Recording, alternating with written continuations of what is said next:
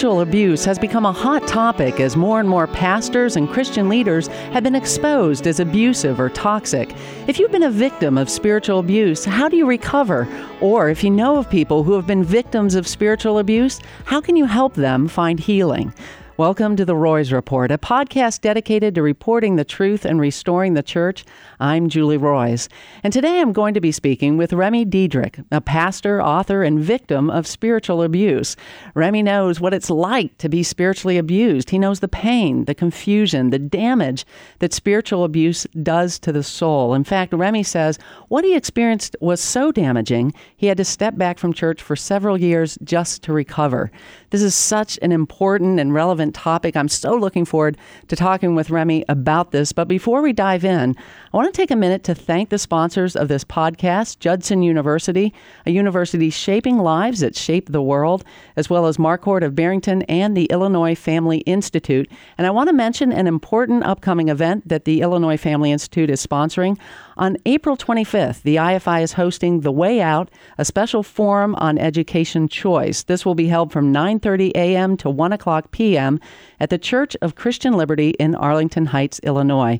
If you're in any way considering options other than public schools for your children, I highly recommend attending this event. Speaking will be several education experts like Lennie Jarratt of the Heartland Institute and Brian Ray of the National Home Education Research Institute. I think you'll find the information that they present absolutely eye opening. For more information, just go to illinoisfamily.org. Well, again, I'm so excited to have Remy Diederich with me today. He's the pastor of Cedarbrook Church in Menomonie, Wisconsin. He's also the author of Broken Trust, a practical guide to identify and recover from toxic faith, toxic church, and spiritual abuse. So, Remy, welcome. It's a pleasure to have you join me. Hey, it's great to be with you, Julie. I'm so excited to talk about this because I've been reporting for the past couple of years on spiritual abuse. I've seen the damage that it does. But I think most importantly, I've, I've been talking to these people, so many, dozens and dozens of people who have been so wounded and damaged by spiritual abuse. And I know you've spent years trying to figure this out, identify it, and recover from it. But let me just start with your story because I think it's so illustrative of what happens with spiritual abuse. So, would you tell me uh, the spiritual abuse that you encountered?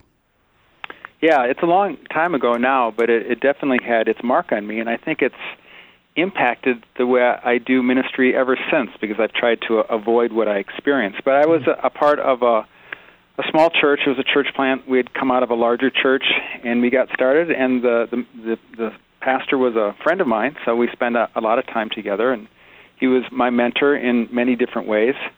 And I think the more I grew in my leadership, and I took on some leadership in the church, and was even uh, on a part-time pastor basis, I think as I grew, that caused him to feel threatened. Hmm. And so that there's the seed right there that, that starts to grow. So here we are, we're friends, and everything's fine. But as I started to grow, and I think he started to go, well, well, maybe people like Remy more than me.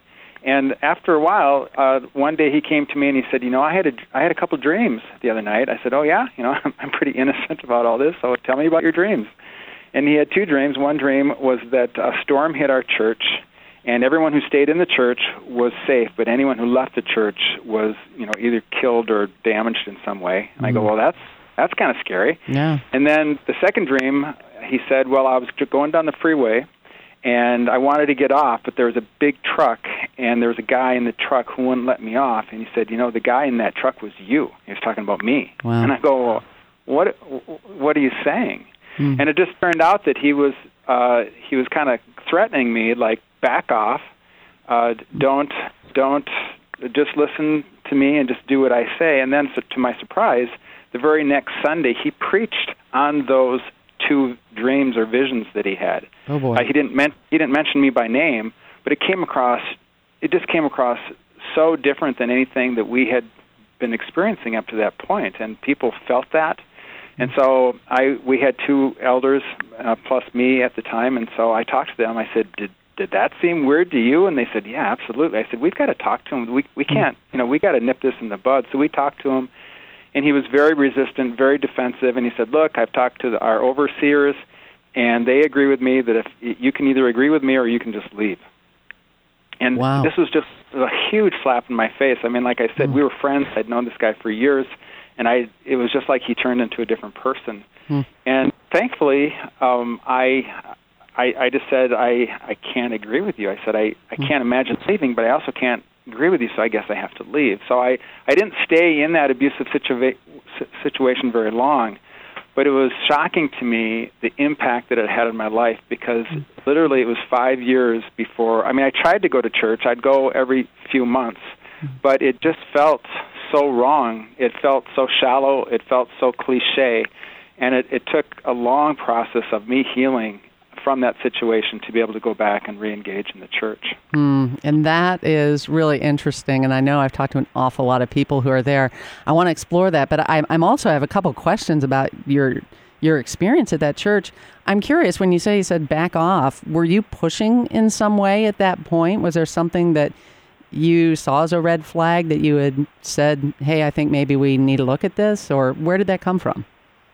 Well, no, he just he didn't want me questioning him even on those visions or the dreams that he had. So he just Mm. said, "No, um, this this is what I saw, and I, I think I I'm I have the right to preach this if I want to. You don't have the right to question me about this." Wow. And in addition to those dreams, though, too, you, you had heard something kind of shift in the emphasis of the preaching, where it was not so much about how God accepted us because of what Jesus had done, but more of what you should do to be accepted by God, right? There, you, heard kind of a, a works orientation? Yeah, that you know that was always threaded through there as kind of one of those things that you just uh, that's what I would call toxic faith now, but it's a, kind of a legalistic tinge, and I think that's so much a part of Christian churches that I just I kind of let it go in one ear, not the other. Realize, you know, I noticed what it was, and I I tried not to absorb it. But yeah, there was a legalistic tinge to his teaching before that. Hmm. And when you say overseers, was that like denominational leaders? Because you said the elders No. saw it. Yeah, it was a more organic oversight where it wasn't a. It was like a network. We'd call it a network of churches today. Oh, okay. So leaders uh, at other churches who Right. kind of had some sort of not maybe formal governing role, but Right, an agreement yeah, with with each other. Like, you're you're my overseeing church. yeah. Oh. Wow. So okay, so you get out of this church and you you are finding it's hard to even attend church. I know I've I talked to a woman who was actually on a, a radio show with me, and uh, she had been at Willow Creek for like 30 years. And then when everything came out with Bill Hybel, she just felt like an idiot, and she thought. If I was so duped for all these years, how do I know I'm not being duped by the guy that's up there now? Yeah. And she's she's like, I'm I'm done. I'm done with being a part of Yeah. church in organized church. And my heart, you know, breaks for. her. But reading what you said, I, I thought this was really interesting because I think as Christians, you know, if we've been raised in the church, we know, hey, do not give up meeting together. Some are in the habit of mm-hmm. doing, but you know, even more so as the day of Christ approaches. So, I mean, I think that's been drilled into us, and that certainly is a, a spiritual principle that we need to be with believers and we need to go to church. Yet at the same time, you're saying, man, for me, I needed to take a break. Tell me about that. Yeah.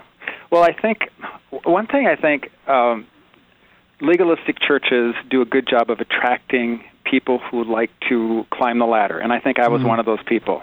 Um, I think just because of my own insecurities, I, I'm a, a, a, an achiever and a doer, and I like to show people that I'm worthy of, of my salt. And so when you get into a church that is legalistic, sometimes people like me, they like that. Like, oh, I can prove myself through legalism. So I, I think that that had a lot to do with where I was coming from. Um, so that was a part of my makeup. And when I left the church, I think God was using that time in my life to say, Remy, I'm going to take you through a little wilderness experience here, and I want you to stop doing all the Christian things you do, which was really hard for me because to, just for the reasons you said, we're taught to well, you got to read your Bible, you got to pray, you got to go to church, and you're not a good Christian if you don't do those things. And so we don't even question those kind of uh, uh, what those uh, rules and those uh, guidelines because we just think that's so much a part of our Christianity. But I, I felt that God was challenging me and saying, "Look, I I am just as much God when you don't do those things, and I am just as much God. I love you just as much when you don't do those things. So I'm going to take you through this season." and just kind of it was a, what I call it now is detoxifying. I need to spiritually detoxify. Just like when I work in a also work one of the things I do is I work in a treatment center. And before people can even come to the treatment center to receive the help, they've got to go through detox. They've got to go through, you know, 3 or 3 to 5 days of just put them in a room and be without any of your drugs to clean out your system. And I felt like that's what God was doing in my life. He was detoxifying me spiritually separating me from all the jargon and from mm. all the cliches and all the uh, religiosity that I had been a part of, so I could start fresh and rebuild my my Christianity and my faith after mm. that time away, which was about five years. Wow, five years! And so, what did you do during that time to nurture yourself spiritually? I mean, how how do you do that? Well, initially, I, I didn't. I didn't do anything. I didn't even read the Bible. Um, my prayers. I mean, I, I don't think you can help not praying. I think I would talk to God, but I wouldn't formally sit down and have what we'd call a devotional today. I would just talk to God, and you know, as I went about my day, and that seemed weird because I I've always been a big believer in the Bible and a big reader of the Bible, but again, I felt like reading the Bible for me was almost like going to church. It it suddenly it was like someone flipped a switch inside of me and it didn't mean anything anymore. I mean, I believed in it. It mm-hmm. wasn't that I didn't I doubted it. It just didn't speak to me. God wasn't using it to speak to me anymore. And I thought, okay, well, God, if you're not going to use the Bible to speak to me, I'm just going to quit. And then after about it was about 5 years later, I I can it's very specific in my mind. I started, and I'd always try, just like I try to go to church, I try to read the Bible. So I'd, I'd, I'd I started to read the story of Abraham. And when I read the story of Abraham, it came alive like I, the Bible had never come alive for me before and I was like, "Oh, God's turning on the juice. You know, He's turning, mm-hmm. He's hmm. bringing back, He's breathing life back into me." And that's actually what brought me back into church. I started to go back to church, and then I uh, I was asked the church that I was at. I can't remember why they thought of asking me, but they asked me to teach, and I taught on Abraham, and it was really powerful because it was so fresh. I mean, I had been mm-hmm. out of everything for five years and then God really spoke to me through the story in Genesis. And so when I spoke, I mean, it was kind of crazy. There were people crying, crying in the audience, mm. and there was so much fruit from that time of teaching. It really, it showed me that God was kind of like bringing me back, uh, bringing my faith back, and you know, creating a healing in me, and also bringing me back into the church. Mm. And I appreciate what you're saying because you know, I've experienced that. I remember going through a real desert time, and I tried getting up at 5 a.m. and reading my Bible for an hour every day because I thought that would fix it, right? And it got worse. It's like it got drier. Right. It was just awful. And it wasn't until really the Holy Spirit just met me in a powerful way and and broke that in a very dramatic way with me. And, and it was interesting when I tried to do something, I couldn't fix it and yet God broke through and fixed it for me. And I think right. I, I, I needed that because I'm kind of an activist and I like to fix things. And right. that was one of those situations where God was saying, No, you're not going to fix this. I'm going to fix this. And you're going to learn something about receiving instead of doing. And, and so, I mean, there's, there's just an element of that I think so important. But I think, too, when we see people who are struggling, we want to fix them too, right? We want right. to say, hey, wait, you know, you got to be in church because that's what the Bible says. And, right. you know, who are we to contradict the Bible? But at the same time, you know, maybe we're applying some things somewhat legalistically mm-hmm. and we're, we're putting pressure, I think, sometimes on people who are just wounded and, you know, just need us to, I don't know, sit with them. What do you suggest? What's the best exactly. way to, to be with someone who's hurting? Well, it's like telling someone who just got divorced and went through a really harsh marriage to well the best thing for you is just to be in another relationship and get married. And it's like no i don't think that's the best thing.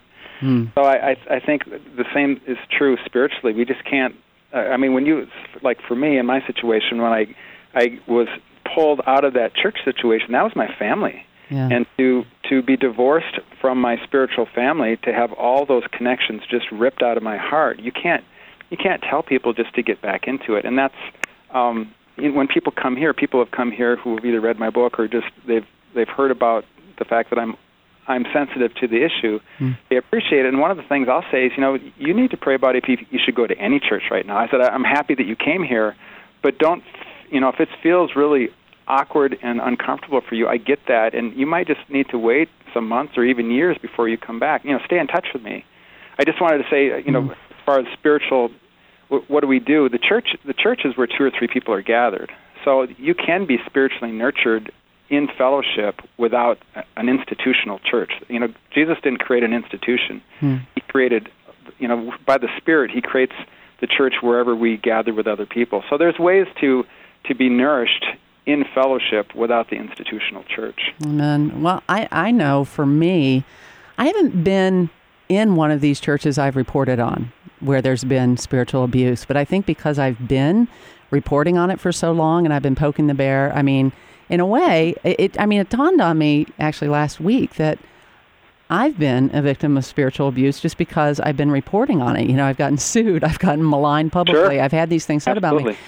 And and it's affected me. I mean, I feel it when I'm in church. I feel the skepticism towards, you know, spiritual leaders. Um, there's my daughter wants to go on a gap year, and we're looking at different ministries, and I'm like, can I trust any of these ministries with my daughter? I mean, I I'm Yeah. going through this, and and I said to my small group, we actually had a really powerful meeting this week, and I said, I'm just hurting, and it's the first time I admitted that how much this has hurt me personally, and um, and I said, in some ways, what we do in this room together with people I trust and I know care about me, this this is more real than any church I experience right now. It's it's right, Right. here.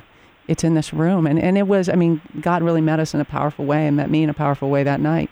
Um, this was just on, on Monday night, but it was again, I think just recognizing, wow, I'm hurt and I'm not engaging with the church in the way I'm used to and and I just need to admit that to the people around me. I mean, I, I think there is a certain amount of healing, isn't there, when we just admit it to ourselves and to everybody else.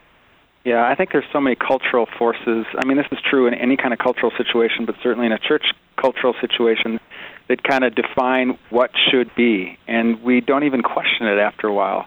And then that in it, in itself becomes a, a, a, a legalism that you feel you need to perform to achieve, you know, to to uh, earn earn your keep to be considered valuable. And when you break those norms, you can get a lot of pushback. So it's I think we really have to be careful with all the with all our cultural rules that we have and and and question them and say, wait a minute, why do we expect that? Mm. And let's let's let's give people permission to maybe do something different, do it a different way, step back and take a breath and and see how, how maybe they can express their, their faith in a different way. Mm. And I want to explore more that healing process, but I'm also aware there's probably some people listening right now who have not left, but have maybe seen some red flags and maybe trying to figure out am I in a spiritually abusive system? Should I leave? Should I not leave? And from my understanding, most people don't leave their spiritually abusive system. They stay in it, right? They do, and that's what is really con- confusing to me. But yes, you're right. So, how can you know if you're in a spiritually abusive system? Well, in my book, I, I wrote a, checklist of like 30 questions, and I don't want to take you through all that; it'd be Mhm. too complex. But I did, in another brief chapter, I did quote another book, and I thought, well, this is really nice and concise.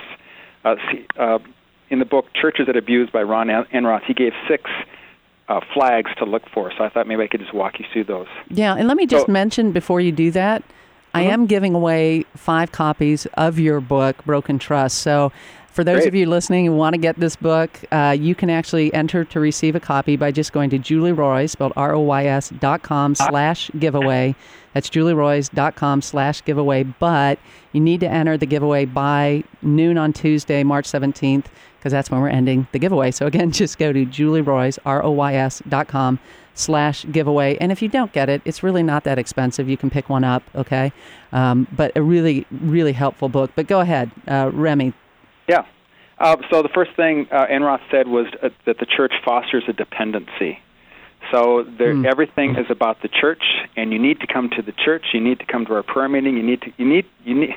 The word "you need" is the words "you need" are, are used a lot. So you, you've got to do this if you want to be a strong Christian. If you know you're going to keep God happy, and so Hmm. there's a sense of dependency. And we're kind of have the monopoly on the truth, right? Like we're Right. better.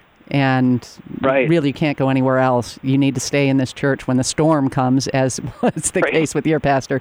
But yeah, there's a sense that you, this church is the best, and you need to stay here.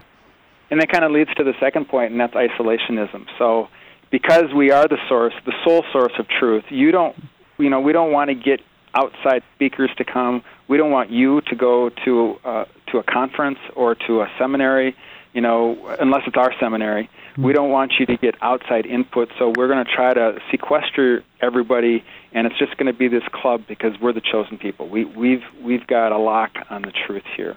Hmm. So that's the second thing. Mm-hmm. And then, of course, what we've been talking about, the third thing is he talked about legalism, just that there's rules for everything.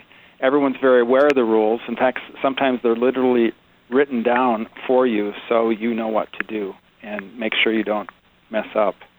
And then if you disobey the rules, the fourth thing is that there is discipline for breaking the rules.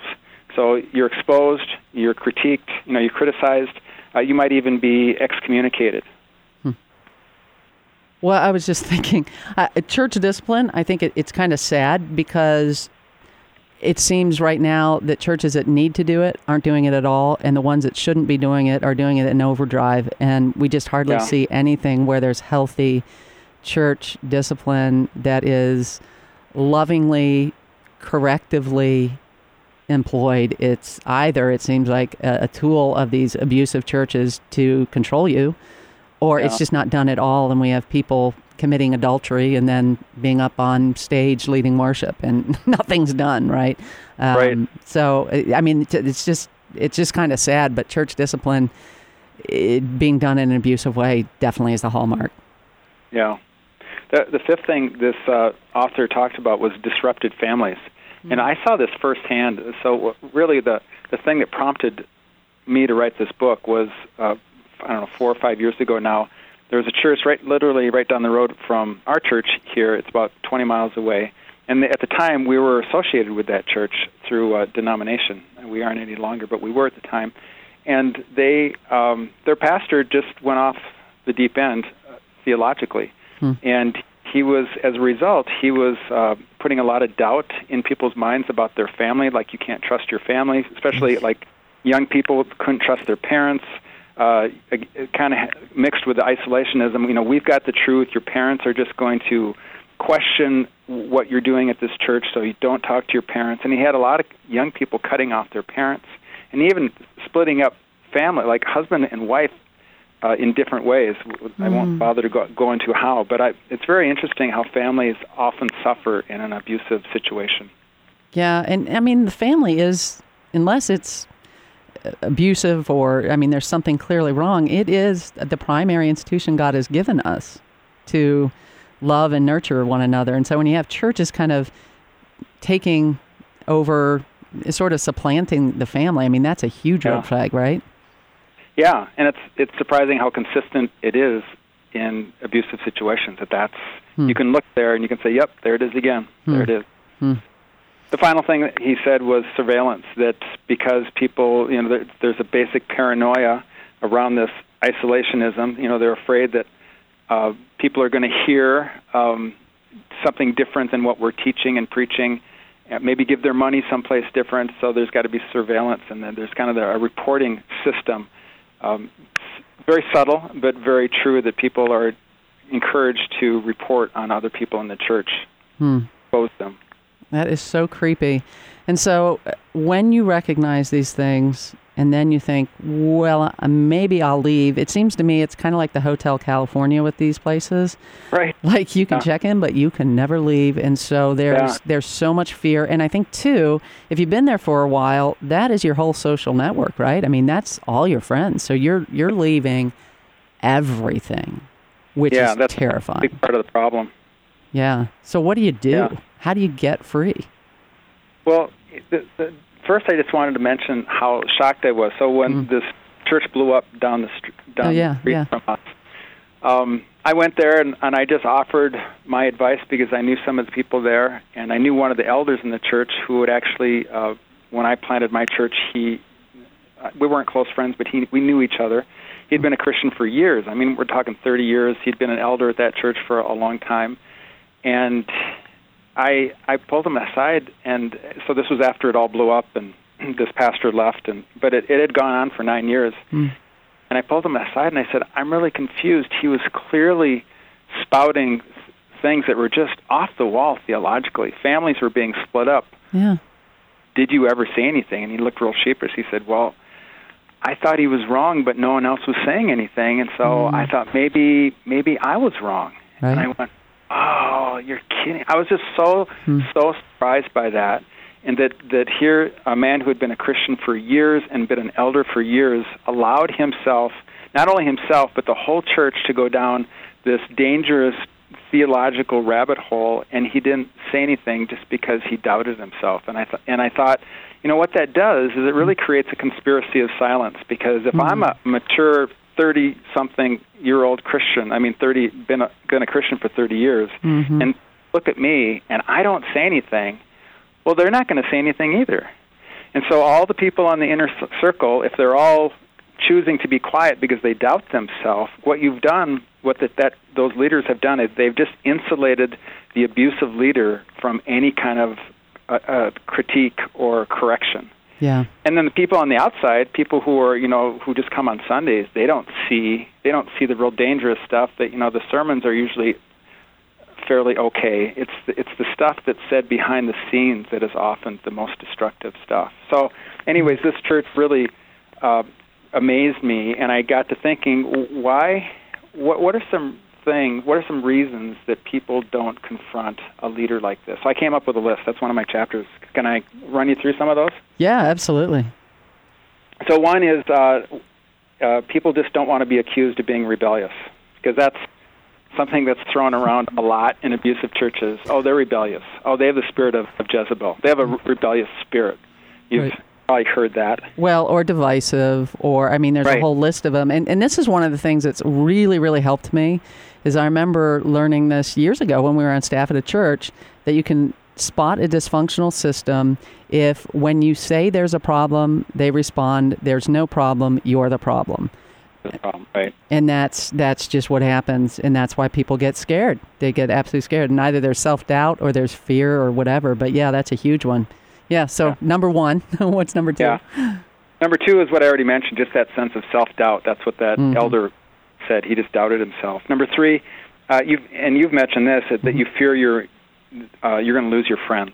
hmm Be- because a lot of what pulls you in, what the, the nature of a spiritually abusive church is this tight belief system, and they're everyone's really passionate about what they believe, which creates for a lot of really strong fellowship.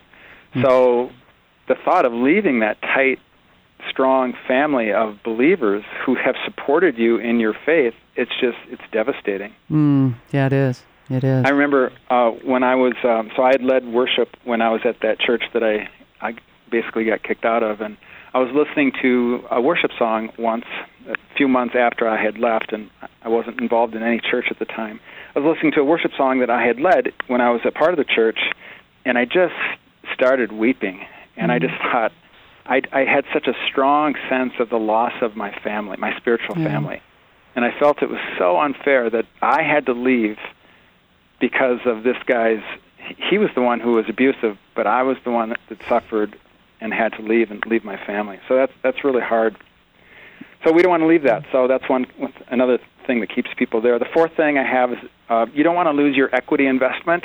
And what i mean by that is you've invested a big part of your life let's say you've been there five years and maybe even invested a lot of money too but not just money you've invested emotions and that's where all your, all your friends are like i've been saying and after a while, you go, is it really worth walking away after I put all this time, energy, and money into this? Maybe, maybe if I just stay a little bit longer, it'll all work out. mm. I So re- there's that pull. Yeah, I remember when I was reporting on Harvest, I called someone who I knew. Someone else had told me, "Yeah, you need to talk to this guy," um, because he had seen so much of the bad. And I remember the first conversation, he got really angry with me, and I remember he said, "Did it ever occur to you that maybe I don't want to tear down something I've spent my life investing in and building?"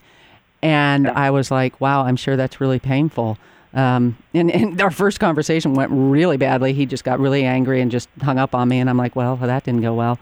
Yeah. Later on, about a month later, he called me back and apologized and said, I need to tell you what I know. And then he did. But it is, it was hard for him. And I, and I get it. There's just, and there's almost like a grieving that happens afterwards because there Oh, were some beautiful things. I mean, that, that's the thing. Most of these systems, are something that was really beautiful that attracted people in the beginning and God worked and you know they saw people come to the Lord. I mean all sorts of things like that that draw us into church, but then there was also this toxic side that either was there from Yeah. the beginning or it developed over time. It sounds like at the church you were at it wasn't there in the beginning, but then as the pastor maybe got more threatened, became a little more toxic. Yeah, yeah. A lot of people in these churches. I mean, they came to Christ there, so Yeah. there's there's that's that's their spiritual home. They, the, the thought of leaving is just devastating. Mm. Hmm. So, um, if I can mention a couple more, one is that Mm-hmm. sometimes, if it's a, especially if it's a small church and you're actively engaged, you just like being needed. You know, Mhm. it, say you go to a church of a hundred and you're maybe you are an elder or you're the worship leader. You know, you play piano or something, and and you're needed, and people are always telling you how much they like you, and then the only other options in town. Um, uh, either too small or too big, and you just get lost in the crowd. It's like, well, gee, I, I'm nobody here, and back there, I was at least I was somebody. Yeah, the, the theology was bad, but people like my piano playing, you know. So Yeah. you just want to be needed. Yeah. And I've, I've heard that one too. This is my. Yeah. If I talk to you, Julie, of course, I hear it from the reporter's standpoint, but it's like um, I do a Bible study here and I've done it for years. And if Mhm. I leave or if I talk to you, that's going to be taken away from me, which to me, then I kind of my comeback is, well, then that's kind of an idol, isn't it? If you're not doing the right thing Right. because you're afraid you're going to lose something. Is that, are you really ministering to others or is this ministering to you? right. Yeah. Right? I mean, Yeah. Uh, Yeah. Those are hard questions that people have to deal with. You know, what what's their real motive hmm for for for doing those different ministry things? right, right. Another thing, it's it's hard uh, that, that people. It's sad that people would believe this, but sometimes people think that they might lose their salvation, like I've, because they're so convinced that that this church was the holder of all truth that may, maybe I'm wrong. You know, who am I to say that I'm right? What if I leave and they're right, and maybe the uh, storm hits the church, and now that I've left the church, uh, I'm gonna I'm gonna I'm gonna you know go to hell. So I've I, again, I'm I'm surprised by that kind of thinking, but that's very prevalent. That people are afraid that maybe they are they are the wrong ones, and so they're going to go to literally go to hell over it. Well, and if that's what you're worried about, I mean, and we haven't used this word, the four-letter word that start with a C, cult, right? Um, but that, I mean, if you're in something and you think you're the only ones going to heaven, then you you've stepped over into a cult, haven't you? With these, Sure. especially if it has these control aspects to it as well. But you're not aware of that. I mean, Right. so yeah, it's and then Yeah. the, I, I'll give you just the eighth one out of ten. But the eighth one is that you fear that you can't make it without the spiritual leaders. You know, like I said Mhm. before, they've created such a sense of dependence on them, and like you need my wisdom, you need my counsel. That the thought of leaving and not having that is really scary. In fact, if they do leave, and then they they don't have a mentor, they don't know any pastors anymore. They it's just like this huge vacuum, and Hmm. it needs to be filled. And so there's a, there's such a strong because of all these things. Even if people find the courage to leave, because of all these things we mentioned, many people end up going back, which Hmm. is like I mean when you hear like of some woman who's being beaten by her husband and she finally leaves and then you find out a few weeks later that she went back. It's just like horrifying. Like how can you how can you go back to that? Well it's because that's what they know. And sometimes what you know is more comforting to you than just being on your own. And that's what happens in with spiritual abuse too. Well, it reminds me of when we were doing youth ministry, and I saw kids, some of them that were in horribly dysfunctional homes. And they would graduate, and you would think they would be done with it. You know, they would leave that really abusive or dysfunctional home, but they would always come back to it because, one, it feels normal, but I also learned that bad family is better than no family. exactly And I think that applies here, and, and, and why it's important. Um, if we see our friends in systems like that, that we love them, that we offer support to them, and we show them, hey, we're going to love you and support you. And, you know, whether they're going to leave or not, but I mean, at the same time, they need to find some sort of support system outside of that, yet also learn to be uh, independently dependent on Christ in a way, too, because they're obviously relying maybe a little bit too much on spiritual leaders and instead of hearing directly from God, which is an important thing to learn. But how do so the person who's thinking this right now and they're realizing, hmm, all those things are there, how do they make the break? Well, may, maybe one thing that would help, uh, maybe rather than just jumping off the cliff altogether, maybe mm-hmm. if they could say, "I'm going to take a month." You know, I'm not going to leave the church. I'm mm-hmm. just going to take a month. And sometimes, if you can take a small bite, it it will give you uh, mm. a chance to feel what it's like to kind of get out from under the cloud and see what the air is like outside of the cloud. Because mm. sometimes we just taking the big leap all at once and saying, "I'm never going back." That just might be too much, and I think that's why, as you mentioned before, a lot of people stay, even though they know they're they know they're in a spiritually abusive church. They just can't leave it. Mm. Wow. So that would be that would be my recommendation is just to say, well, just I mean, even if you have to go visit a, a family member in another city or something, you have a valid excuse, but to, to help yourself get out and and then expose yourself while you know take advantage of that opportunity to go to different churches or to read different books or to talk you know go to counselors and say you know this is what i'm thinking and maybe i'm crazy maybe maybe there's nothing wrong with my church but i kind of i'm having these uneasy feelings just to just to bounce them off someone else to see if there's any validity to what you're thinking and then as people start to say oh my i think when when you tell your story to someone and their eyes get really big like i can't believe you said that mm. it's it's kind of a good clue that maybe maybe you're onto something. That maybe there is something wrong with what's going on. Mm. Wow, that's that's a that's a great suggestion. I've never heard anybody say that, but that's really helpful. I think. Um, I want to take the rest of our time and focus in on recovering because I know there's a lot of people listening right now who have recently come out of churches where there was abuse of some sort and they're reeling and so I know you said one thing, which is probably pretty controversial, but you found you had to take a break from going to church for a while. I, you know, I found yep. people are kind of along a spectrum. I, I know some people don't want anything to do with church, and and the fear there is that they'll never come back to any kind of fellowship. And the truth is, we know an awful lot of people that get stuck there. The mm-hmm. other is kind of like they keep they, they go to church, but they're just they're limping and they're not getting plugged in and yeah. they're not really becoming a contributing member. They're just kind of holding everything at arm's length, and they just they don't have the enthusiasm for mm-hmm. the kingdom like they used to. But they just they can't trust anything anyway, so they're just kind of limping along. And then you have people that just are unaffected. I mean, I've seen it. Um, in fact, I, I know a couple where the husband came out of like 20 years of abuse. He just jumped into the next church and he's fine. I mean, he's working fine. And the wife is like absolutely devastated and saying, How on earth yep. can you do that?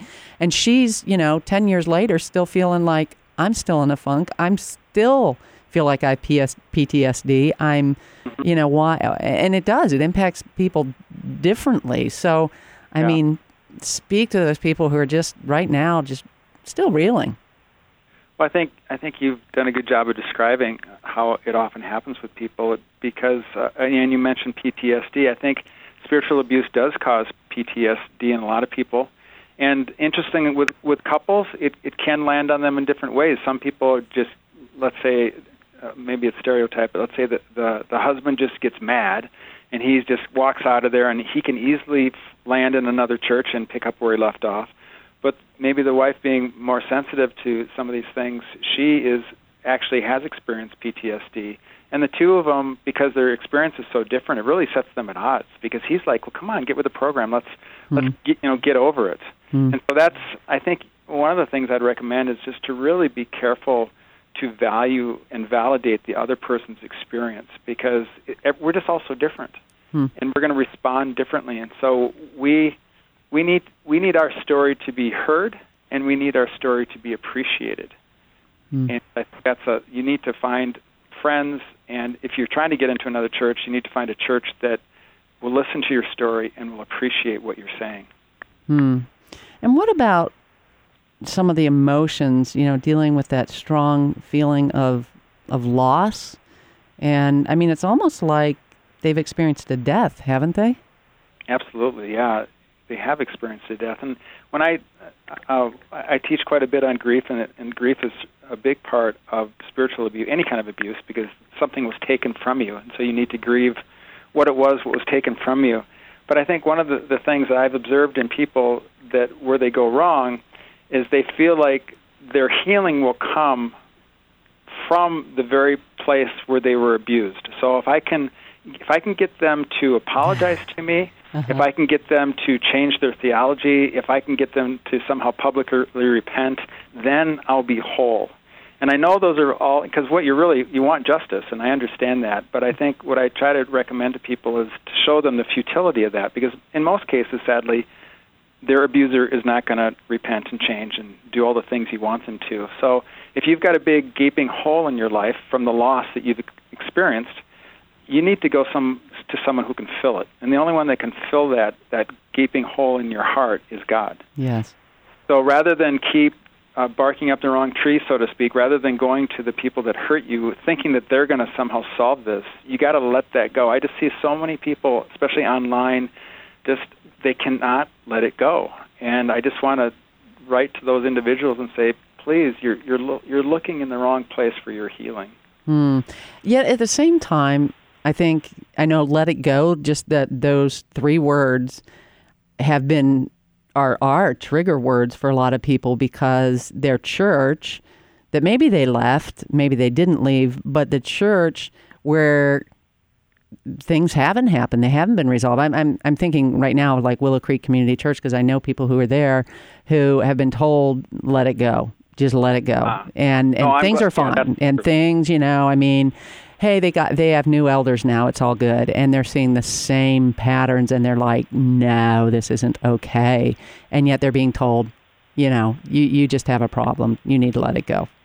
Oh no, I, I I'm glad you uh, brought the balance to what I said because I'm not I'm not I agree with you, and I'm not saying that. um, I figured. Yeah, um, because, uh, and I think that's part of the validation of someone saying, "Okay, you, I hear you. I hear what's happened to you." And that that deserves to be addressed. So I guess what I'm saying is, let it go after you've done what you need to do. Yeah. So after you've confronted the people that you need to confront, after you've told the people, you know, your friends, you've warned your friends about that. You know, after you've done the things you need to do, that's when I think you can let it go. It's like, okay, I I need to leave this in God's hands now. Hmm. But no, I don't think I don't think you should be passive. I mean, because that church is probably going to hurt other people, and I think it's important to. Uh, I mean, I have a whole section in my book trying to help leaders of churches uh, correct their church. Like, how do we? You know, it sounds like what Willow Creek possibly isn't doing. How do we? How do we take this thing down to the the joists? You know, how do we strip off the, the sheetrock and get down to the very fundamentals of this church and rebuild it in a way that's healthy. Because a lot of times what we want to do is just keep going, like, okay, let's get rid of the leaders and apologize quickly and let's move on. But no, there's some, I think you maybe even said it, there's some structural, systematic problems in this church that need to be deconstructed and analyzed and repented of before we can move forward. Hmm and it's really hard to determine when something like like that has happened where say they have and I, I get this a lot because you'll see that maybe they've fired some of the senior leaders and they've gotten new board. Um, and how do you know whether it's really changed and I can stay? Or how do you know whether to leave? And really it was a systemic thing and everybody was involved and they've just rearranged the chairs and it's all the same. I mean how do you analyze that and know whether this is a place you can stay or not. Yeah, I I think those are really uh, it's a really complicated question, and, and the living out of that is very complicated. It's it's very personal for every everybody. For some people, the best the best solution for them is just to to leave and to start over.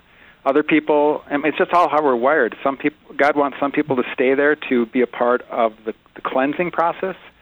Uh, some people they're not going to be able to sort all that out, so it's better for them to go and start over. And some people were, I mean, I've got, it's interesting, I've, I've known people at this one church, again, in a, in a town down the road. Um, one person loves that church, and the other person had, who was much closer on the inside felt terribly abused. Hmm. And so, uh, so some people's experience with a church like at like at Willow Creek, if they were just going there on Sundays now and then, it may it may not bother them to keep going there and you know, because they don't know the inner workings and it really it doesn't it doesn't play into their life on a week to week basis like mm. it may for other people. Mm. Well, so it's hard to give a hard and fast answer to that because I think it's it's just very personal. Yeah, it is, and at some point, you know, I, I do, I kind of feel like uh, we can unhealthfully stay attached to it, and and if it doesn't change, our well-being can be can be tied to that. And I do think there's an important element to which you have to just say, I did my job, I spoke what I needed to speak, and now I'm going to leave the results to God and right. um, and and allow that to be. Last question, because I know our time is is uh, is drawing to a close, but I do want to talk about. We've talked about loss and sort of grief, some of those. But what about anger? Because I know there's a lot of people that are trying to overcome just this really, you know, gnawing anger that they have as a result of what's happened to them. And it's justified anger. Yeah. How do you deal with that? Yeah. Um, anger comes when you uh, lost something that you thought you were going to get. So something was taken from you that you hmm. felt that you were going to have or you expected to have it's a loss of expectation. And the expectation we have when we go into a church is that we will be loved, we will be comforted, we'll be challenged, um, but we'll be told about the love of God in a biblical, godly manner. And when that doesn't happen, it's going to cause anger. And so I think, especially for Christians, I think Christians really struggle with when they have anger because they feel it's wrong. And so one thing I try to tell people is just to give them permission to feel that anger, you know, to process that anger. It's not a bad thing. Uh, mm. It's something that God gave us, and we're always going to experience anger when we experience loss, when we don't get what we thought was the the right thing to get. So that that's okay. But the question is, how? Are, what are we going to do with that anger? Are, are we going to uh, go on Facebook and say nasty things about that church? You know, are we just going to? Are we going to shut down? Are we going to quit on God and quit on church and just walk away from it all? Those are really destructive ways to handle your anger. Or you can say, well, God isn't surprised by this. I think his, you know, his spirit is with me, and he wants me to handle this in a constructive way. And so that's really the path of forgiveness. How do we walk down the, the path of forgiveness without, without uh, trusting, you know, people who have let us down too quickly? I think think a lot of times when we're we're, we move down the path of forgiveness, we feel, again, as a Christian, we feel like well, we have to trust people. And I think we need to learn the, find the wisdom in learning how to forgive people without necessarily trusting them if they're not trustworthy. Hmm. Can I say one caveat to that, though? Sure. I have found uh, there is a community on Twitter, oddly enough, of survivors, and I see them ministering to each other by talking about it. And it's the one place they can talk about it with people who understand them because they've been through mm-hmm. it.